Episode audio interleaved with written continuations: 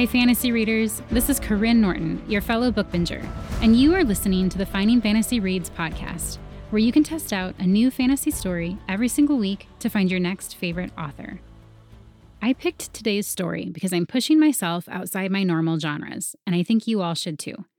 If you like lit RPG, gaming quests, or stories that have some sci fi crossover, I think you'll get a kick out of The Girl in Bearcloak Dungeon. And if you don't like those things, I still think you'll enjoy it because I loved it and I am not into any of those things. Ben Green is the author of The Girl in Bearcloak Dungeon, and his storytelling started at a young age when he would tear apart his coloring books and assemble them into crossover stories with lots of drama and lots of glue. He graduated to Star Wars fan fiction as a teen and began creating his own worlds on a Brother word processor with a tiny screen and floppy disks. I actually kind of miss those things. There was something satisfying about lugging out the machine and folding down the keyboard and popping in the disk.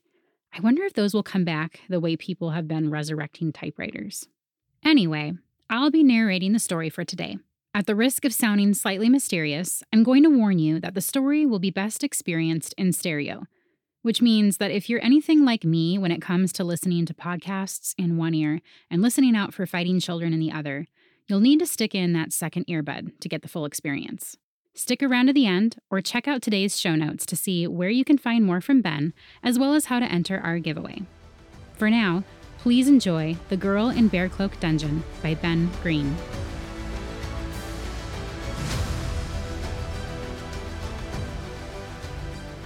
Dungeons are the foundation of Loman society. Everything we hold dear is inextricably connected to their existence. Our sports, economics, religious worship, neighborly conversations, celebrations, even our political structures circle the dungeons like carrion scavenging for scraps. What makes it this way? One word power. Pival Shatterkeg, Chief Historian of the Champions. The Threshold. When I was a little girl, I knew that I would become a paladin. Today, the truth of that dream weighs in the balance. I must do this. The threshold of Bearcloak Dungeon rises before me. 17 separate entrances. I've counted them a dozen times. But how to choose? Unlike other dungeons, there are no doors. The first eight gaping jaws are tucked into the rock at eye level. Rough stairways wind upward on both sides, allowing raiders, like myself, to stand before the other nine openings and look inward toward the darkness. If the threshold itself is this much of a maze, what will the dungeon be like? Scared? My competition says. He's a boy a couple of years older than me, maybe 15. His skin is paler than a bleached worm skull. We stand nearly shoulder to shoulder, as if at the start of a foot race. A crowd is behind us. The dungeon keeper is in front of us. Which door will you choose? I ask. He huffs. Think I'm telling you? Then, with a lowered voice, he says, Rogor. My lips curl. What did you just say? You heard me. I turn my shoulders toward him, but find the boy's eyes averted. He wouldn't dare say it to my face. I glance at my father in the crowd. He smiles firmly, wrinkles of concern playing at the corners of his eyes. Our family is from the kingdom of Ingal, deep under the Alaskan Rockies, but I don't know what it's like to be Ingish. Our underground cities were destroyed long before I was born. We were refugees, or in my case, the child of a child of a refugee. Not that my father will let me forget that. The boy shifts uncomfortably, trying to grow the distance between us, but staying on his mark. Maybe he regrets calling me a cruel name. Maybe not. I don't care. I have as much right to be a paladin as he does. We've probably had some of the same mentors. Kiddo Bearkeeper, the dungeon keeper, steps closer to us. She silences the crowd, arms stretched outward, beaded bracelets on her wrists jangling.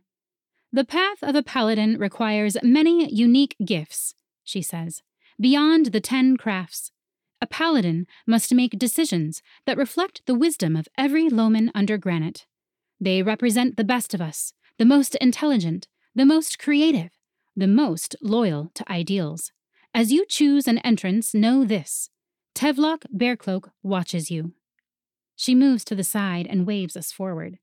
The boy, I don't care his name, sprints ahead, but a second before he enters the fourth entrance to the right, he skitters to a stop. Now who's scared? He should be. Choosing a door on the first level would be foolish. Call it intuition. I breeze past him to the stairway. It's so steep I have to claw up the last few steps.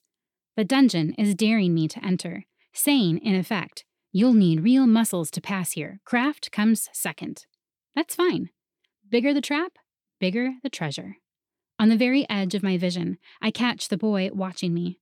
I don't give him the satisfaction of an acknowledgement. My shoulders tense as he heads for the stairway. With a deep breath, I expand my senses.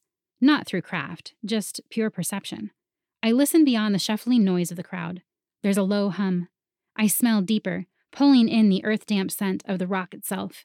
My fingers trail against the stone between two doors, and I let my hand hover in the emptiness of the second one. There's a slow pressure against my palm. As I move in front of the third door, the boy's footsteps sound behind me. Are you following me? I say. It's an accusation, but a fair one. I. A pause. Tracking is a time honored strategy, he says. Think it through. If we go in at the same time, through the same entrance, Bearcloak may pit us against each other. I tighten my stare at him. You don't want that. After a glance at the crowd, he rolls back his shoulders. I'm not afraid. My attention returns to the entrance. I need more information. Does darkness matter? This one feels, if not looks, less able to absorb the surrounding light. Paladins use more than investigation, more than craft. They rely on intuition. So that's it. Out of 17, this one is the right one. Follow me if you dare, I say, and pass under the darkness. Bluecraft, Metcraft, and Timecraft. Bearcloak is a labyrinth of tunnels. No matter what direction I take, a thin pipe of white neon light follows me at the top of the cave. The air is warm and humid, drawing out beads of sweat on the back of my neck, dampening my hair. The darkness I sensed in the doorway is gone. But the boy is not. He's five, no, six bars behind. I pick a side tunnel leading upward. I have to use my hands to climb the slope. I chose this direction because of the way the light falls on the rough steps, not because I'm hoping he won't follow. That would be a bonus. But he still follows me. Bearcloak won't like that, I call back to him. His voice echoes off the walls. He's been dead for a thousand years. I face him, but only to take a step back.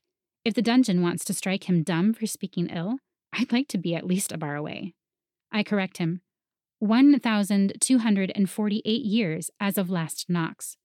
The bright neon light hardens his skin into something like quartz. It looks dead, flat. By nature, not craft. But his eyes are alive with green and brown flecks. You think you're smarter than me, Rogor? Dragon lover? That word again. I know what anger does to my investigative skills, so I push against it, use it to forge new judgments of this boy. His clothes are high end, a raiding brand named New Ferris, something out of Tungsten City, though he's obviously from the capital, Wormdoom. His back is straight, but his shoulders are bent inward slightly, and he doesn't want to look me in the eye. Gather all these things together, and logic paints a picture. He was groomed. What's your name? I ask him. He squints at me. Hazel. Your last name? I know you have one. You're from Wormdoom. Fine. Ground Marrow. And your name? I smile. I'm not telling you. He shakes his head. I bet you don't even have a name. I mean, that's what Tungsten City wants, right? To make sure no one matters. That city is packed to the gills with refugees from the enemy kingdoms. Even if you had a last name, I bet it wouldn't be connected to any of the keepers or champions. Not like mine. I let him rant like water against stone. He attempts to attack me with every poisonous thing he thinks about the openness of Tungsten City, about the principles of community, about the end of privacy and being recorded all the time. He drones on until, all at once, he stops. His voice raised to its highest pitch, he says, Are you going to keep going or what? I know how to bother him now. I see his weakness impatience. No, I think I'll follow you this time. Color finds its way to his face. So, he does have blood. Fine.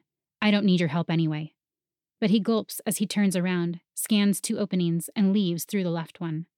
After three seconds, I follow him, shadowing his steps at almost nine bars.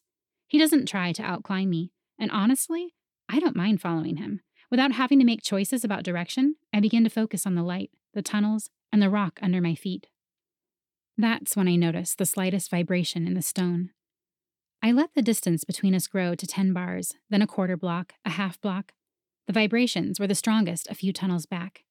When I return, I catch a slightly different light in the tunnel, white from the neon piping above my head, but something more familiar against the walls. Something blue. That means cobalt, and cobalt means bluecraft, one of my strengths. I sprint down the tunnel, taking turn after turn, the light becoming brighter and brighter, my certainty clearer and clearer. Around the final corner, I find a passageway streaked with azure light. I almost forgot to investigate my surroundings before entering the room. If there's something dangerous ahead, I can't see any sign. The room is circular, a shaft extending into darkness. The light issues from a large blue glass gear connected to another metallic gear, like the inside of a machine, teeth cinched together. It doesn't move. What is it? The voice behind me isn't surprising. Hazel followed me. I don't know, I say, hearing the irritation in my voice. I only just got in the room. What about you? Do you know what it does? He sneers. Why should I cut a look across his face that could wound a feral wolf? No, he says. I don't know what it is. My strengths are ironcraft and goldcraft. My eyes widen. Two of the most heavy handed crafts. Of course. And you want to be a paladin? I say. Well, what are your strengths? My eyes fall back to the two gears. I'm not telling him what my strengths are, not during a competition. Let's just figure this out. He follows me to the wall where the two gears are stuck. Looks like Metcraft and Bluecraft, he offers. Each of the gears hang on chromium fittings. And Timecraft, though there is no mercury in this object, just chromium. He shrugs. So, what does it I place my hand on the blue glass gear and the mechanisms click to life. A thousand colors appear over our heads, the air filled with bluecraft images, icons, and transparent words. Whoa, I say. Whoa, he says. Is it connected to BlueLink? Inside a dungeon? No, I've never seen anything like it. Must be a closed circuit. The Bluecraft holds all the relevant data. The Metcraft automates it. But the Timecraft, I'm not sure. He laughs. And it's different, not part of his fake exterior. It's an honest reaction to something in the room. He gestures to the floating icons, symbols, and images. Looks like a brain. Scanning the holograms again, I see what he means a complex web of data and synapses. It extends into the dark far above us, lighting the cavern. Gossamer threads connect the image. The threads pulse with flares of bright light, traveling a 100,000 routes. After a minute, all the movement resets and repeats itself. I think you're right, I say. This is Bearcloak's mind. That was a long time ago. I glance back at the gears. Timecraft. Not in this room, I say. In this room, we're directly connected to his past mind. What are we supposed to do with this? Read it, of course. And how are we supposed to? Half of the traveling thoughts suddenly freeze. Hundreds of icons lose focus and retreat toward the back center of his brain. Something is happening to Bearcloak, or rather, something happened to Bearcloak, and we're witnessing it. Is he blocking things out? Hazel says. Like the pulling of a trigger, I know what event we are witnessing. This is the moment he became a champion, the day he made the Bearcloak. But the cloak was used to block animal telepathy. You know, worm kind, Azdeath, floaters, feral wolves, Everything's sentient, really. I don't think that's why he made it. I scan the blurred icons again, watch them try to push their way out of his mind.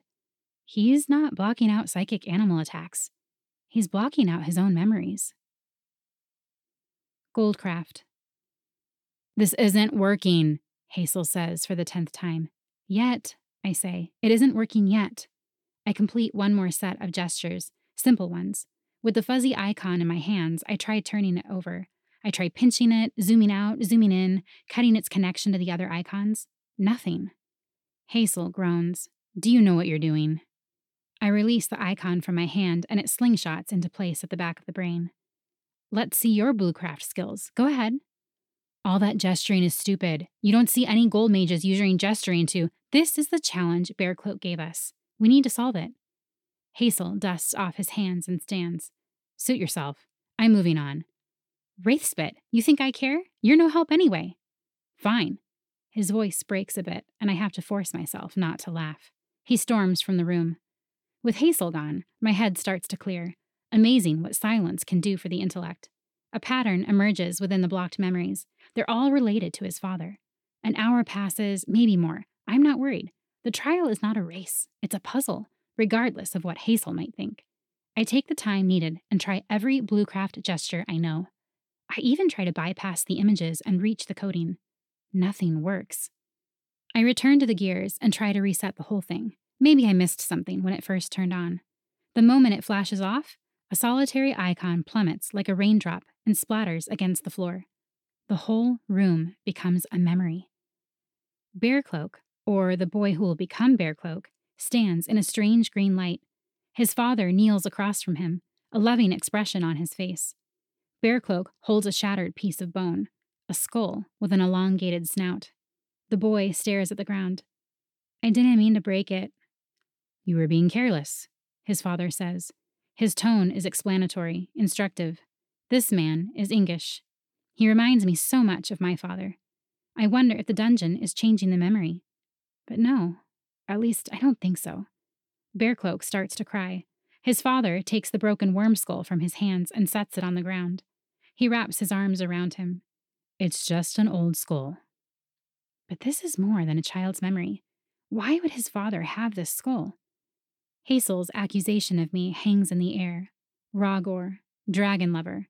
The skull is taboo. The history, the stories, the bones, the dried body parts of all dragons are forbidden, either by law or tradition.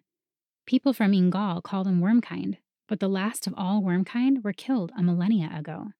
This is a dangerous memory, something not in Bearcloak's official biographical information. Like me, he had family from Ingal. I can't be the first one to learn this. The memory blinks out, a small pool of light gathers on the floor, and the raindrop reverses back into the sky, becomes a cloud, and evaporates entirely. I need to see it again, but when I turn around, the whole mechanism has disappeared. That's all you're going to show me, huh? The dungeon refuses to answer. Back to the maze. It takes a long time wandering through the corridors before I see another light. This time, the light is golden. Goldcraft is not a strength for me. I'll have to outsmart this challenge, whatever it is. But the sound of falling water invites me closer. As I approach the door, a thought strikes me. The shape of the tunnels. Why didn't I see it before? The long, winding routes, the gouges in the rock above, could very well have been dug by wormkind. Very large wormkind. Hundreds of thousands of people have come through this dungeon over the centuries. How is it possible there's no record of this connection to dragons? The soothing sound of the waterfall floats through the air as I come to the door. The gilded light spills out.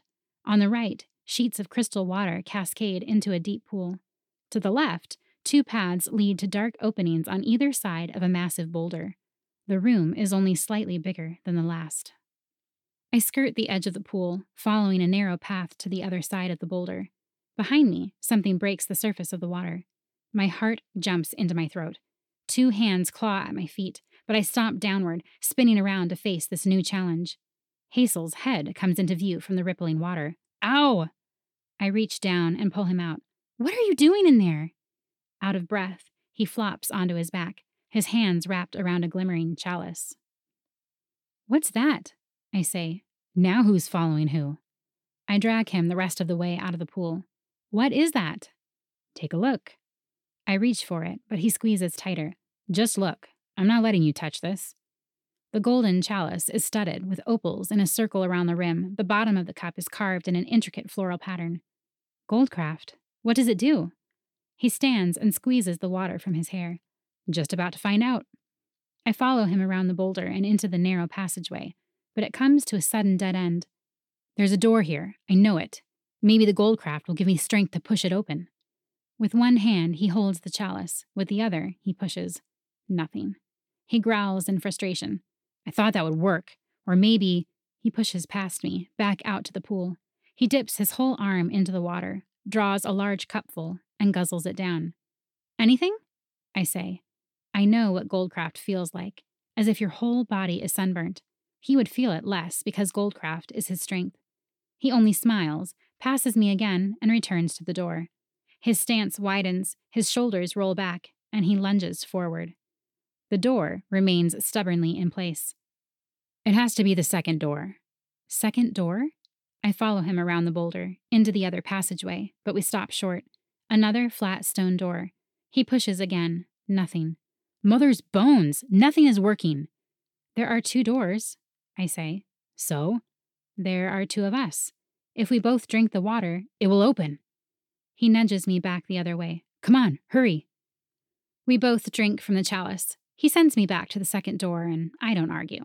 Might as well let him think he's in charge for a minute. I'm the one with the information from the other room about Bearcloak's father, which means I'm ahead of him. His muffled voice reaches me from the other side of the stone doorway. On the count of three, one, two, I push with everything I have. Are you even pushing? He grunts from the other side. It's not working. We return to the foot of the pool. His hands are shaking with anger, the chalice trembling. Maybe, I say, there's another way to. He shouts a curse, hurling the chalice past the boulder. It clangs over and over again until at last it spins to a stop on the path. I shake my head. Emotion will only cloud your judgment. You need to. What? What do I need to do? This is as stupid as the last room. Nothing's working. He flees the room, mumbling about dungeons and dragons and bluecraft and paladins and me. Why me? But I know the direction of his words. He's more upset at the world or himself than anything else. Yet, I say to his echoing footsteps, nothing's working yet. The chalice is dented, but it shouldn't affect the craft. I sit with my feet in the pool and think, turning the chalice over in my hands. What's different? My focus narrows on the waterfall. I didn't see Hazel when I came in.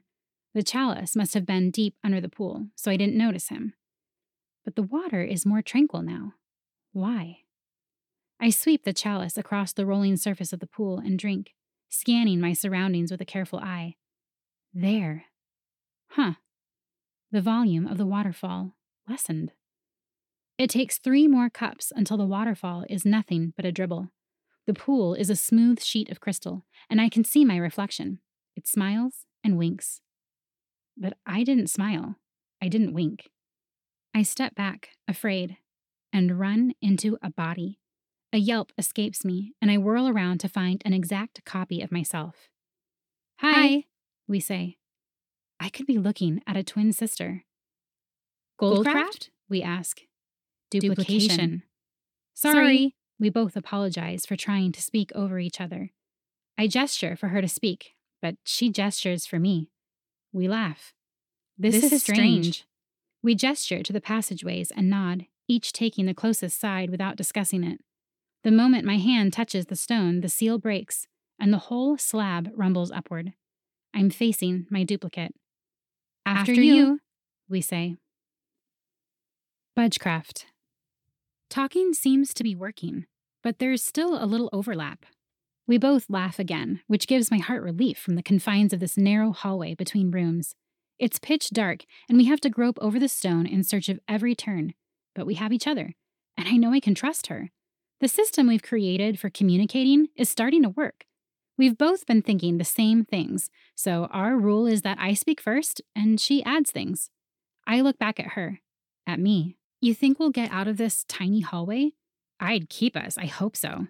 I hate really small spaces. I say, right, the tunnels I can deal with, but just talking about the tight space raises my pulse. I change the subject. There's a dull light around the next corner. I see it. I can barely tell we've entered the room.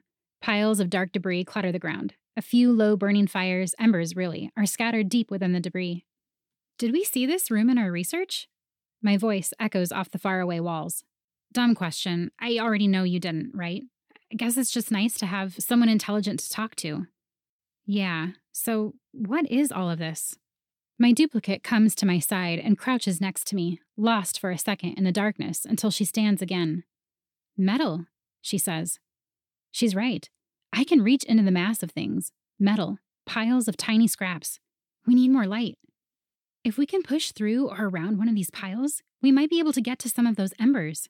Together, we step carefully through the refuse of metallic shards. Even when I draw a piece of metal toward my face, I have a hard time discerning what it is. maybe it's all just scraps. I thought of that. If it's craftable, then we could use the embers to forge something. I groan. Us? Forge something? You know who would love this room? Don't say it. Of course, I know. Sometimes it's not bad having a little brother who forges. We'll have to tell him about this when it's over. If only to make him jealous. She reaches the embers first. Grasping a large piece of metal pipe that she finds in the scraps, she stirs the coals back to life. The moment she peels off the top layer, a searing light floods the whole area. The metal piles glimmer and shine with gold and silver, with chrome and black iron. If these scraps were ever crafted objects, they've been broken down and stripped of any markings. I reach for the first thing that catches my eye a small crescent of bright aluminum. Wait! My duplicate grabs my hand. She gestures with her chin to something in the pile, a translucent form scrambling, digging through the scraps. Spider! I jump back, and my duplicate raises her long pipe like a javelin. We both crane our heads to get a better look at its translucent body, its gossamer legs clicking through the metal. It doesn't have eyes. My duplicate opens her mouth to speak, but then gestures to me. Not just a spider, I say. A scurry, yeah, okay. This might be good. We can use it.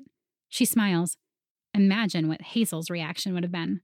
He would have killed it or run away screaming or whined about it. Her smile deepens. Is that what I look like when I smile? Hmm, mischievous. So we use the embers to make something, but what? What do we need? We look at each other and say, A, a map. map. Can't hurt to try. Only a little, she says. I grip the piece of aluminum in my hand and kneel. Here, little guy. Come on, fresh meat. Two other scurries emerge from the scraps alongside the first one I saw. Yeah, this won't be fun. The first one bites down hard in between my thumb and forefinger, but now I can sense its intellect. It will obey me. Find more aluminum, more of this.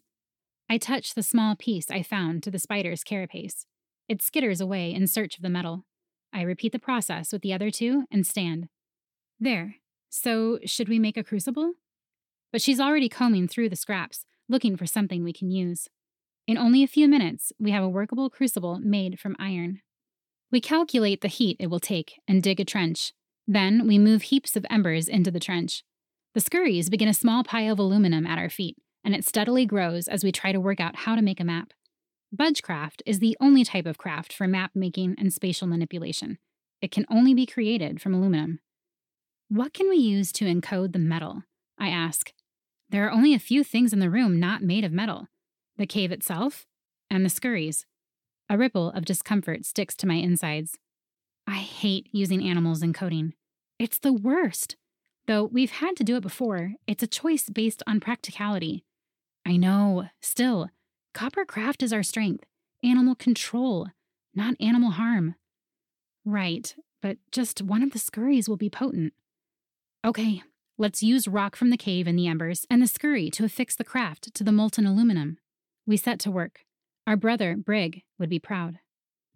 The scurries have amassed a good pile of aluminum scraps, which I place in the crucible. My duplicate brings back a few large rocks she must have chipped from the outer wall, setting them in the embers.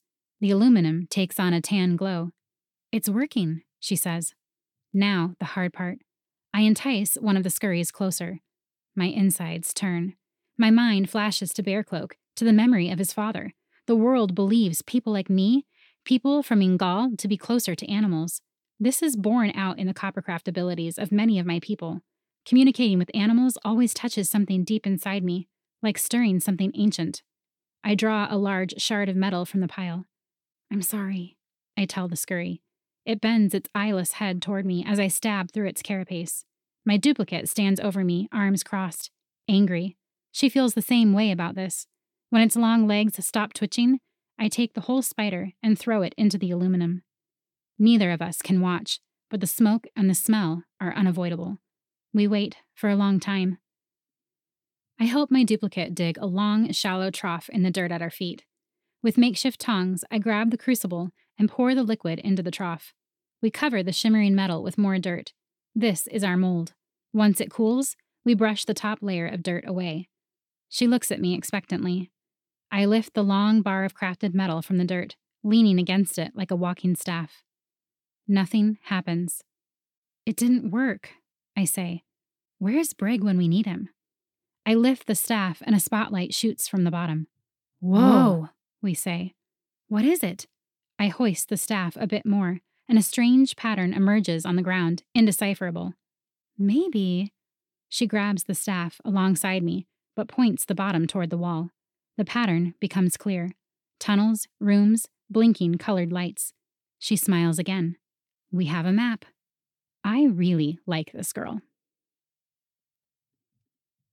Coppercraft and Tincraft. Even with a map, the tunnels prove difficult to navigate. From the forging room onward, most of the paths are steep and winding. There are false rooms, broken paths, and collapsed tunnels. The dim light from the neon tube at the top of the tunnel settles on the room like a fog. My duplicate is beginning to prefer shadowed spaces. Since we first entered the tunnels again, her skin has begun changing to pale gold, first along the tops of her ears and her fingers, now the base of her neck. She catches me looking at her. It was inevitable. It's not like I could live beyond the dungeon anyway. I'm a product of craft, made to help you problem solve. I'm not sure I'll exist once you leave the dungeon. But we have the same memories, same experiences. What if we had? The worse my skin gets, the more it feels like I'm forgetting things. Like what? Our mother's name? I know she's gone, and I'm sad about that, but I I can't remember her name. Isidorna. Hmm. See, how could I forget that? It's beautiful, like her. Three years. It's been three years since I lost her, but knowing my duplicate could forget her so easily tears a small hole in my heart.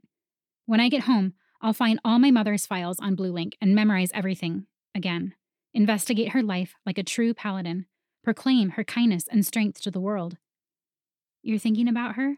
My duplicate says. Yes. Sorry, I didn't mean next turn. I aim the bottom of the staff at the wall to show the lighted map. The map glows green in the first room and gold in the second. One way leads to a tin craft room, the other to a new gold craft room. Tincraft, we both say. The tunnel curves, and we find the branches going right and left. We head right, another turn, another, and then green and copper light compete for our attention, spilling from a new doorway. I check the map again. This is the room, I say. But am I wrong, or do I see Coppercraft too? Let's find out. We crawl up to the entrance, finding a room very similar in shape to the Bluecraft room, but there is no glass gear. Four powerful lamps hang from hooks high on the walls, two with green light, two with copper. In the center of the room, a thick vine grows out of the stone. It is as wide as a splayed out hand. Heavy, yellowing leaves sprout all along its blackened skin. The tip of the thing gropes upward toward the ceiling. What is this? I ask. Some kind of evil bean sprout? As I circle the plant from a distance, I find two watering cans sitting at the base.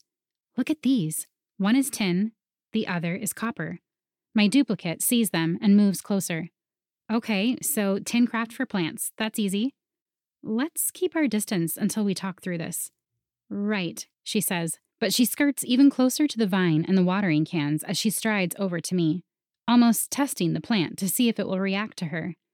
It's something I wouldn't do without a lot of thought and investigation. She nears the closest watering can. It's got to be the tin craft. The tip of the vine twitches. Careful. My duplicate glances up. I think it wants to be watered. It could be a trick. Let's think through. She kneels next to the tin watering can. I take a step back, trying to widen my perspective, trying to understand what is wanted and what is needed in this room. Often things are connected in a dungeon. Bearcloak's mind, a Goldcraft duplicate, the shape of the tunnels, the forge, and the sacrifice of the scurry. My mind threads together these pieces. Could there be a connection? I studied Bearcloak's life and his craft. He wanted to block out psychic animal attacks. Why? I squeeze my eyes shut, cutting off other senses, forcing my mind to fire more synapses. It's like an itch. There's something about the scurries, about where you can find them. That's it! My eyes snap open just as my duplicate pours out the water from the kettle. Wraithspit. All the leaves become arms. The thick appendages shoot outward. They grab both of us, curling, squeezing around our bodies, lifting us in the air. The whole room fills with writhing plant life. No, not plant life. This thing is wormkind, extinct in the real world, but in the infinite, changing rooms of Bearcloak Dungeon, time and space can take on different shades. Things that are lost can be found, even dangers long forgotten. This false plant is called wormvine, a type of dragon that digs and burrows deep into the stone, eating metals. It lives symbiotically with the scurries clawing inside its tough belly. They help break down metals. Its body, hidden. Its face, eyeless but hungry. The room with the metal and scurries hadn't really been the belly of this beast. Had it? For an Ingish girl, I'm not a very good Rogor. Help! My duplicate tumbles past my vision, a glimpse of her face and torso. She's covered with vines. I struggle to keep my arms free. The blackened vines scrape and tighten around the flesh and muscle across my stomach and back. There's pressure on my ribs. The barb of a thin vine whips around my wrist and lurches my arm backward. I howl in pain. Suddenly, a low copper light bleeds through the vines and shakes me free. I drop to the stone beneath. The center vine has quadrupled. Standing next to it, with the copper kettle in his hands, is Hazel. Miss me? No, I say. Give me that. I heard you yelling. I yank the copper kettle from his hands. Hey, stop, he says. We're good. You're free. Not yet. And coppercraft is one of my strengths. Figures, but we should leave. There's a goldcraft room. I can't leave her. What? The water in the copper kettle doesn't run out. I circle the monster, soaking the base of the central limb, and the vine begins to shrink. My duplicate comes crashing down on top of Hazel. They both groan as they stand. I keep pouring out water until the thing returns to its original size. Hazel's mouth is catching air. His eyes flick between the two of us. Uh, what's going on? There's. How did. Two of you? Wait. This must be how you got through the doors, right? Told you to be patient, my duplicate says. I stare at her. She's become less and less like me the longer she exists. I could say the same to you. Why didn't you help me think through that one? It didn't take long to figure it out, but a bit too late to stop you. Sorry, she says. I must be the impulsive side of you. I don't have one of those. Hazel grins. Oh, nice. This version of you is reasonable and apologetic. Not, Not to, to you, you, we both say. Hazel says, Well, what did you figure out?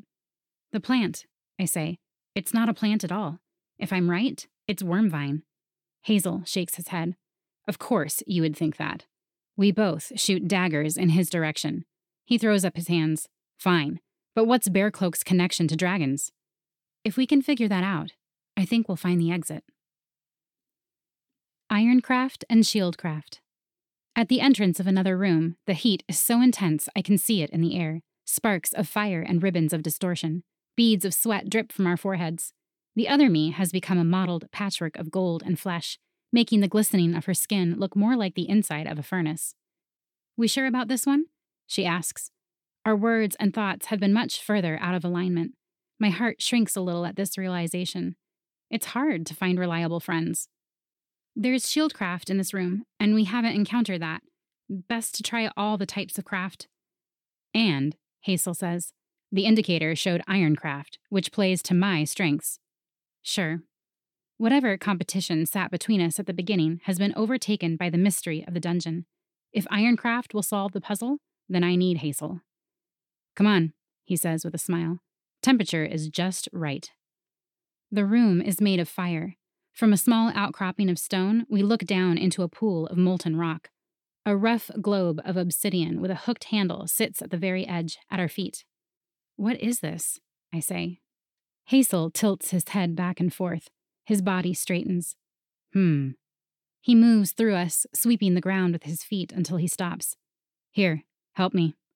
We clear the dirt away from the patch of ground he indicates. It's the same shape as the globe. Hazel smiles. We give him space as he grabs the globe by the handle and swings it over, setting it in place inside the divot. The stone behind us cracks. My hands fly outward, expecting the outcropping to come loose and plummet into the lava. But that doesn't happen. Instead, a small slice of the wall breaks away, revealing an iron bar descending along one side into the depths of the lava. I reach for it, but Hazel is quicker. He places a hand on the bar. More of the stone cracks away, revealing a blackened iron ladder, as if we're standing at the edge of a pool. My duplicate shakes her head. No thanks. A new light blossoms behind us. I turn and find a glowing object hovering within arm's reach over the lava. White light strobes like a pulse around it. Shieldcraft, I say. Hazel looks from me to the iron ladder, to the hovering light. Easy. So, you grab that. It will protect you. Then you come over to this side of the rock and reveal the rest of the ladder. Wait, my duplicate says. What do you mean? You want her to go into the lava? He shrugs. The shieldcraft should protect you. Except shieldcraft is a weakness for me, I say. Ah, well, that shouldn't matter, as long as you're not a total null in shields. We're not, my duplicate says. She glances at the ladder. And it does look as if we're supposed to go down there. What do you think? Let's get the object and see. I hand the aluminum staff to her and march over to the edge of the cliff. She offers me her other hand. Keep your feet planted. Understood. With one hand clasped around her wrist, I lean outward and grab the object metal knuckles made of tungsten. The knuckles are black, but the light they give off is stark white. I slip them onto my hand. My body sags with relief as an icy cocoon settles over me. I move to the ladder. As I put my foot on the first rung, the lava at the bottom of the ladder shifts, revealing another rung. Ha! Hazel says. See? Okay, you lead the way. It should have a radius that can protect all of us without a problem. I'm not going down there, my duplicate says. I'll get melted. Hazel shakes his head. You're probably better off under the shield than staying here. She thinks for a moment. Hazel's right, I say. I'm not feeling the heat at all. In fact, it's more like standing on a block of ice. You're safer with us. Besides, what if we can't get back to you? She chews on this and then moves forward. Hazel lets her go first. The effect of the shield has a wide radius as we move down the ladder like we're inside a bubble. We reach the floor. Somehow it's cool beneath our feet, the power of shieldcraft. All around us, the lava settles against an invisible barrier. The ladder connects to a railing that disappears into the lava ahead of us. Hazel keeps a firm grip. Another globe of obsidian appears at our feet. Hazel, with his hand on the iron, levitates the rock, moving it into another divot in the ground. He's controlling the obsidian with ironcraft. As we move along the railing, three more obsidian globes appear, and Hazel sets them in place. My duplicate casts a wary eye behind us, toward the ladder, but it's lost behind a wall of lava. Great, she mutters. Hazel moves another globe into place. Relax, I think we're getting to the end of it. And he's right.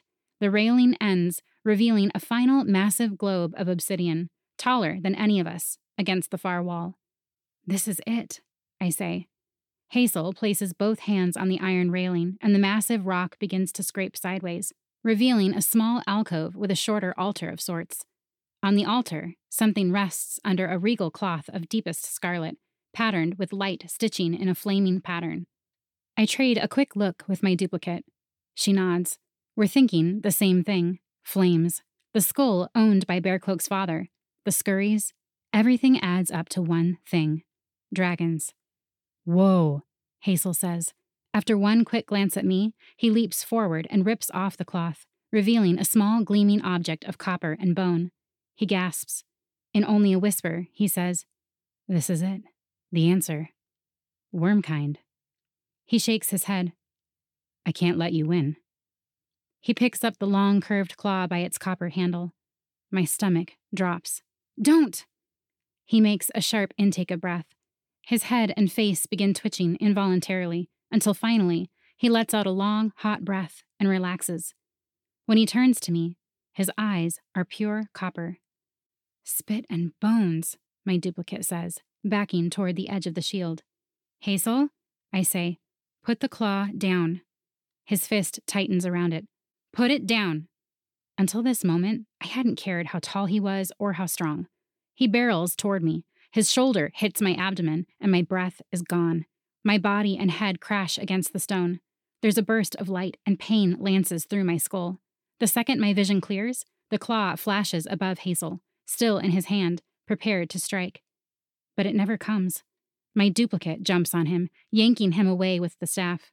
They tumble backward. I sit up, but my head spins. My hand goes to the back of my skull, and I wince. It comes away, stained with blood. I squeeze my eyes shut. The shield, she yells. If you move away from us. They sound far away, as if at the edge of the shield. If I move the wrong way, they'll be burned alive. She can't want that. My legs wobble as I stand, but my mind refuses to focus. I've got to do something. I've got to act fast. But I'm frozen. How badly am I hurt? Hazel growls.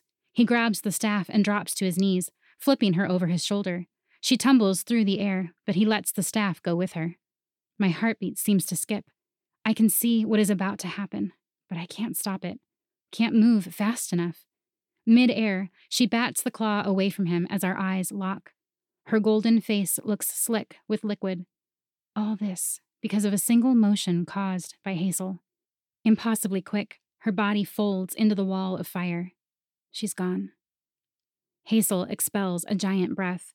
He drops to his hands and knees. His eyes are no longer filled with copper, but with tears. The claw is a few bars from his hand.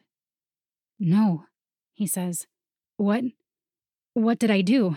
I. That thing took over me. Finally, my feet move, though my head still pounds. Hazel whirls around. The shield! Quick! His voice squeaks, fearful. The crack in his voice leaves me hollow and afraid. I move to his side, but what we find beyond the wall of lava leaves me unable to speak. A pool of melted gold, cooling as we move closer to it. This is what is left of my duplicate. Born in the dungeon, die in the dungeon. She's gone, he says. His face drops into his hands. Silvercraft. You tricked me, Hazel says. He turns to me, fists tightening. The shock is wearing off when I process his words. Tricked you? Into what? All that talk of wormkind. You made me think the solution was going to be related, so that claw. He steals a glance at it. It turned me into. I wanted blood. Loman blood. My body temperature cools. I didn't tell you to pick it up. You might as well have. I jab a finger at him. You should have slowed down and thought about it. You can't blame your stupidity on everyone else. He pushes himself to stand. I'm not stupid. That shouldn't have happened. He's building up energy in his arms and legs, pacing. He's going to explode. I hold my hands up facing him. Dungeons are not safe. We both know that. And my duplicate, as terrible as this sounds, couldn't have left the dungeon anyway. He screams at the top of his lungs. Wheeling back his leg, he kicks the dragon claw into the wall of lava, then screams again. A child's tantrum. I should try to help him. I should say something. But what is there to say? Instead, I move past him to the small alcove with the altar. The red cloth lies flat on the ground. I peek my head into the alcove, looking upward. It's climbable, I say. I think there's another room up there. Hazel pushes me out of the way. I let him. In his emotional state, there's nothing I can say or do to help him anyway. He climbs on the altar and scrambles up the rock proficiently. I follow him. It might be three bars to the top, but he scales it quickly.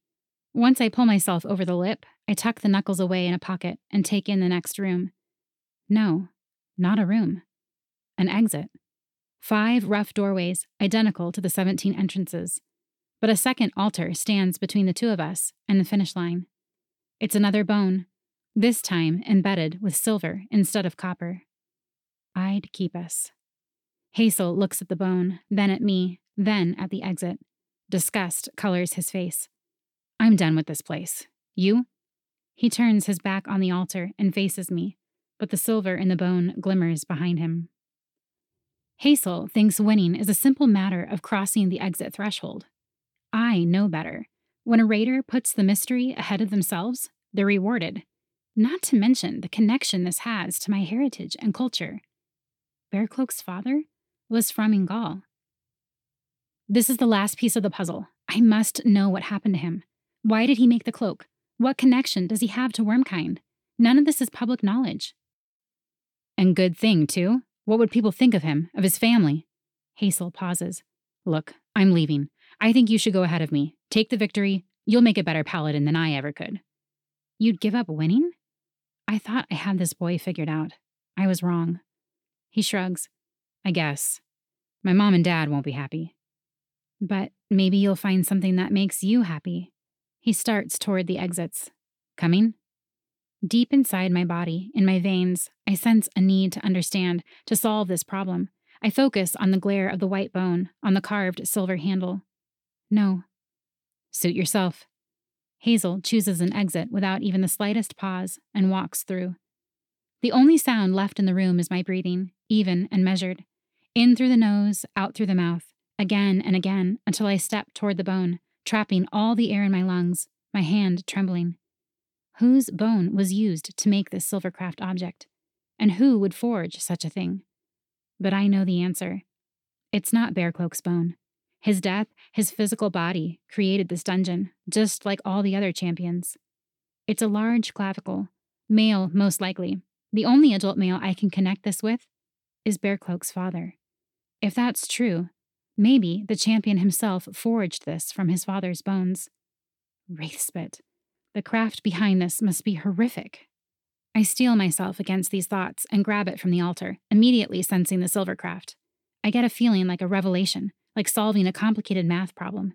And more than that, like someone is listening to my thoughts. I feel it. Hello?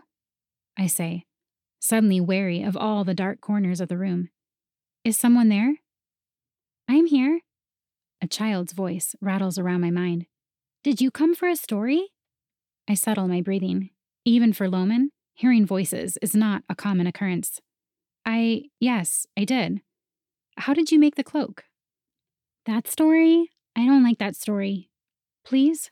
I need to understand. You have to tell me. No, I don't want to tell you.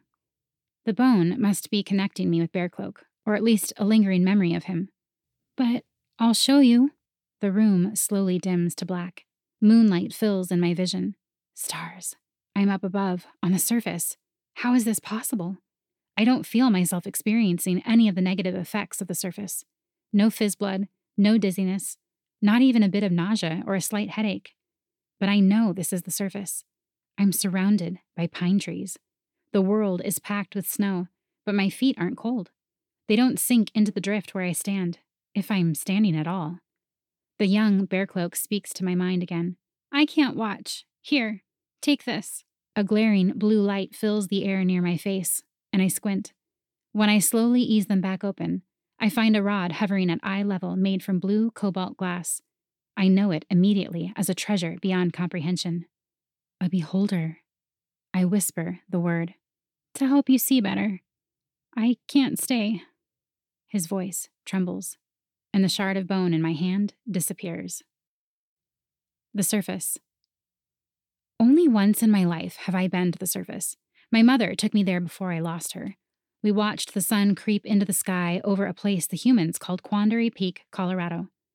The kingdom of Rimdoom, far under the stone, an impossible depth without budgecraft to get you there. The sky was clear and new pink. She cried.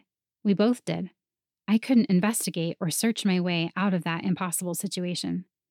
So, when I find a little child huddled against his father in the cold and snow, I can't help but think of that moment with my mother. The beholder can see every pulse, every electron that has ever been in this place. It's the simplest form of bluecraft there is, not just for electricity and communication, but the beholder maps the very atoms of the world. I see everything in waves of electromagnetism. Bearcloak's father has his arms around his son, protecting him from the deepening winter. You remember the bear we saw? He asks. The boy, shivering, nods into his father's chest. They're freezing. Use the copper ring I gave you. Call it to us. You're stronger. Nothing happens. I make a quick gesture and advance the time of the world. Minutes pass in only seconds. A bear wanders out from between the trees, growls, but then quietly pads forward and snuggles in next to them. The heat signatures of the father and son spike. They're going to make it. I'll go and find the budgeport, the father says. We'll be home soon. We should have never come looking for that stupid bone, the boy says. I know. I'm sorry. He laughs softly. It has been an adventure, though. The father kisses his son's head and then scrambles over the drifts of snow. The time advances. Nothing. The boy is alone with the bear.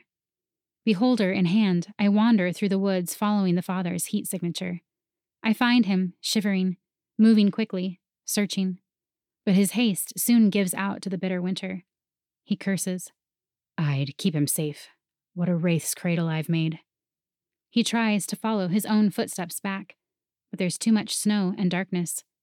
It was foolish to bring no other sources of heat and light. Generations ago, this was a Loman tradition. Parents would bring their child to the surface to experience the curse of Ide difficulty breathing, dizziness, fizz blood. Terrible. There were many accidents, but this one was never recorded. Shieldcraft can chip away at the worst of it, but no Loman is immune. Better to let the humans reign on the surface. I can't watch as Bearcloak's father begins to slow his breathing, his fingers growing blue. When I return to the boy, he's still safe and warm against the bear. I bring time forward again. Almost a day goes by. The morning arrives hidden behind a shield of clouds. Three women find the boy sleeping against the bear. The snow has stopped. They wrap him in a foil lined blanket, and he budges, disappearing with the three women back to the safety of Rimdoom. The beholder glows, pushing the time further and further. The snow melts away, filling the rivers and streams across the mountain, pushing new life into the pine needles at an impossible pace. It becomes a spring, and flowers burst all around me. Then I see him, the boy, only a few months older. A sharpened bone welded to a cruel piece of copper in his hands. He's no older than my little brother. My heart drops.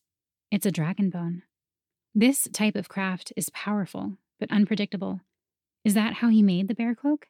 How it blocks psychic attacks?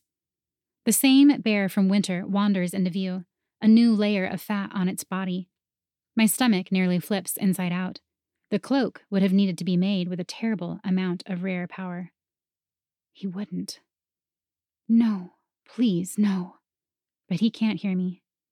I have to do this, Bearcloak says, his eyes rimmed red. No more bones. No more Ragor. No more memories of what happened. I have to do this. He charges the bear. I turn my head and skip the scene forward with the beholder.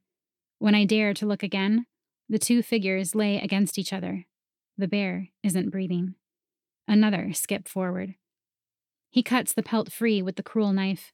Every carving stroke, and the world bursts with copper light. Another skip.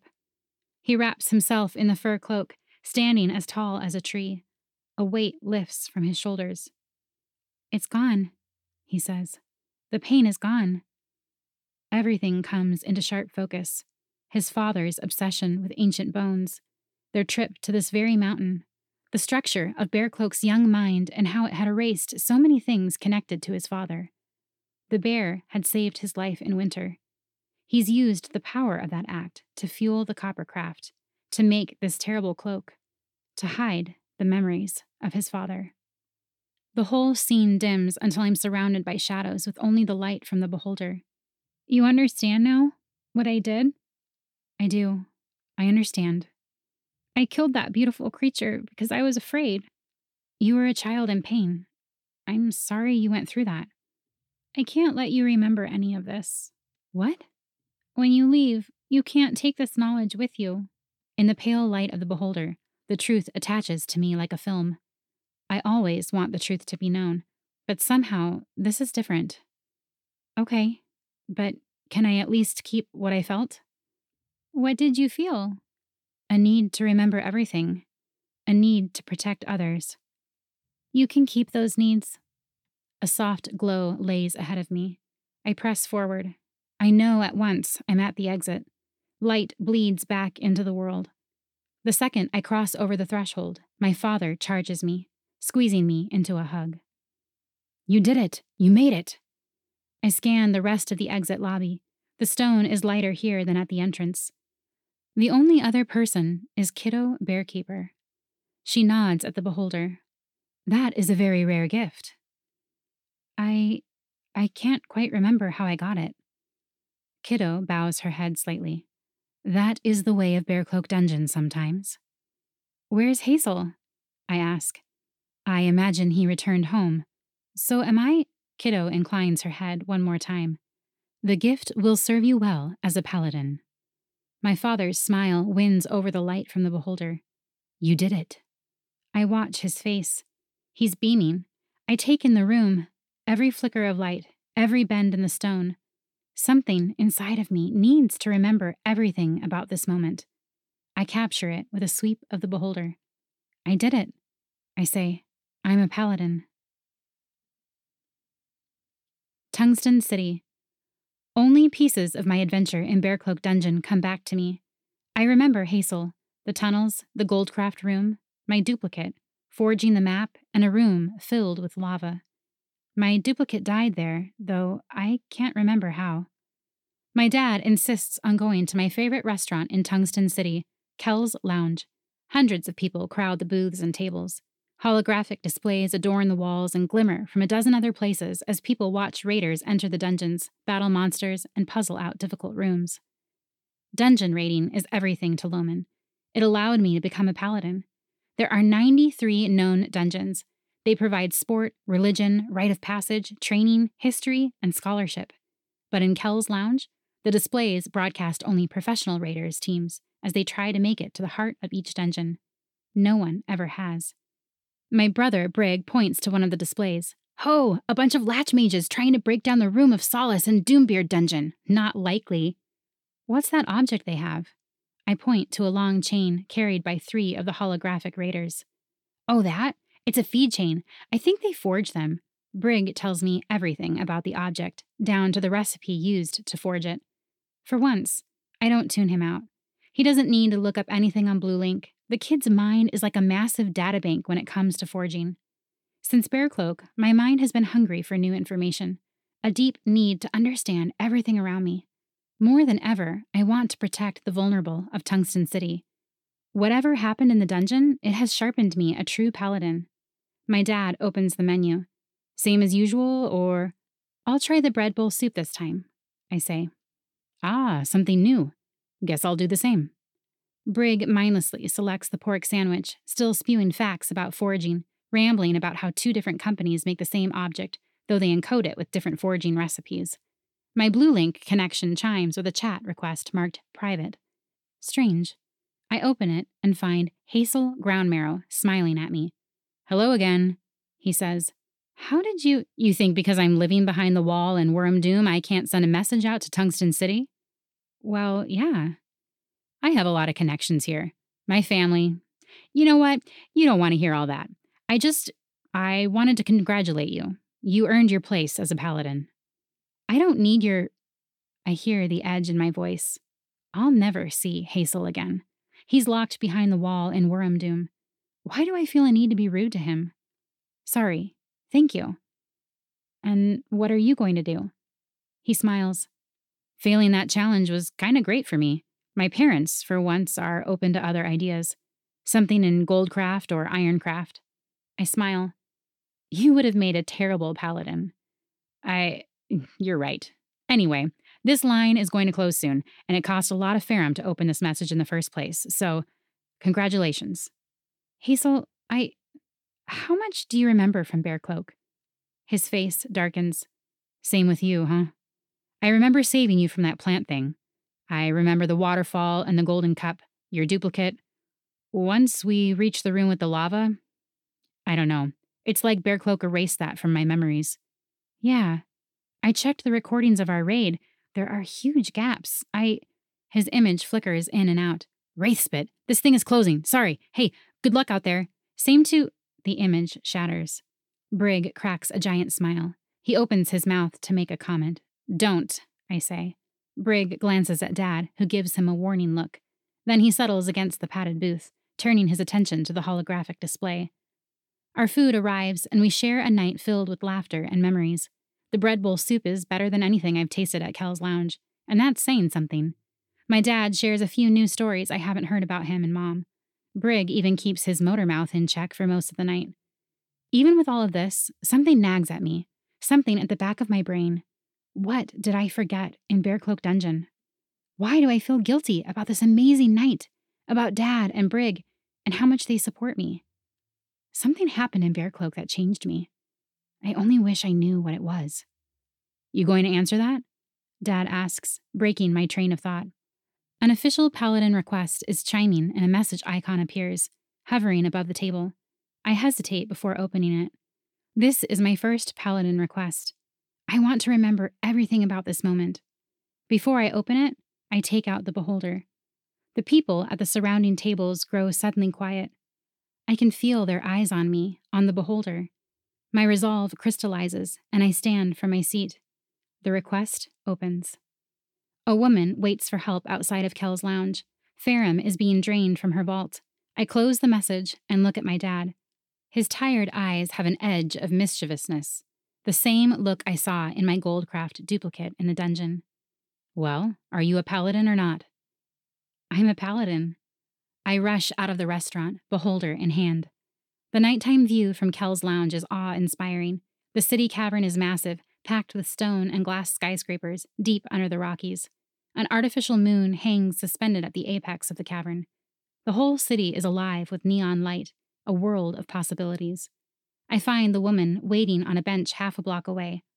She stands when she sees me. Young for a paladin. Yes, how can I help? A man. He was following me. He slipped this in my bag. She holds up an aluminum cube. Then I got an alert over BlueLink that my vault has been accessed. Can you find him? One moment. I use the beholder to scan the scene backward in time. The world is overlaid with data and imagery. I rewind about 10 minutes and find the man. I see him slip the cube into her bag. I compile all the data and enter it into BlueLink. Within a minute, another paladin finds him near the city center. I open the video for the woman, and we watch the other paladin and a few citizens corner the man. He's overwhelmed by the craft of the citizens that presses against him. Anti budge so he can't get away, tincraft vines to keep his legs in place, and silvercraft to read his mind. It's a stupid mistake. The man was looking for easy Ferrum, but he got caught. He'll be highlighted on Blue Link for everyone to see for a season. There, I say, got it taken care of. The woman pats my arm. Thank you, Paladin. A warm sense of pride swells inside of me. I did it. You seem new to this, she says. I'm just getting started.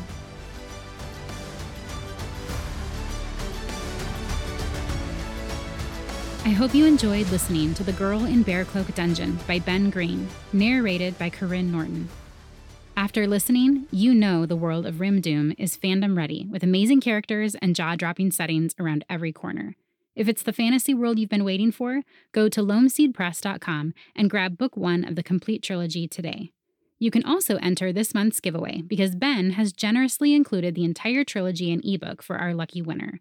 You can enter at findingfantasyreads.com slash giveaway. As always, I will have links for those sites in the show notes.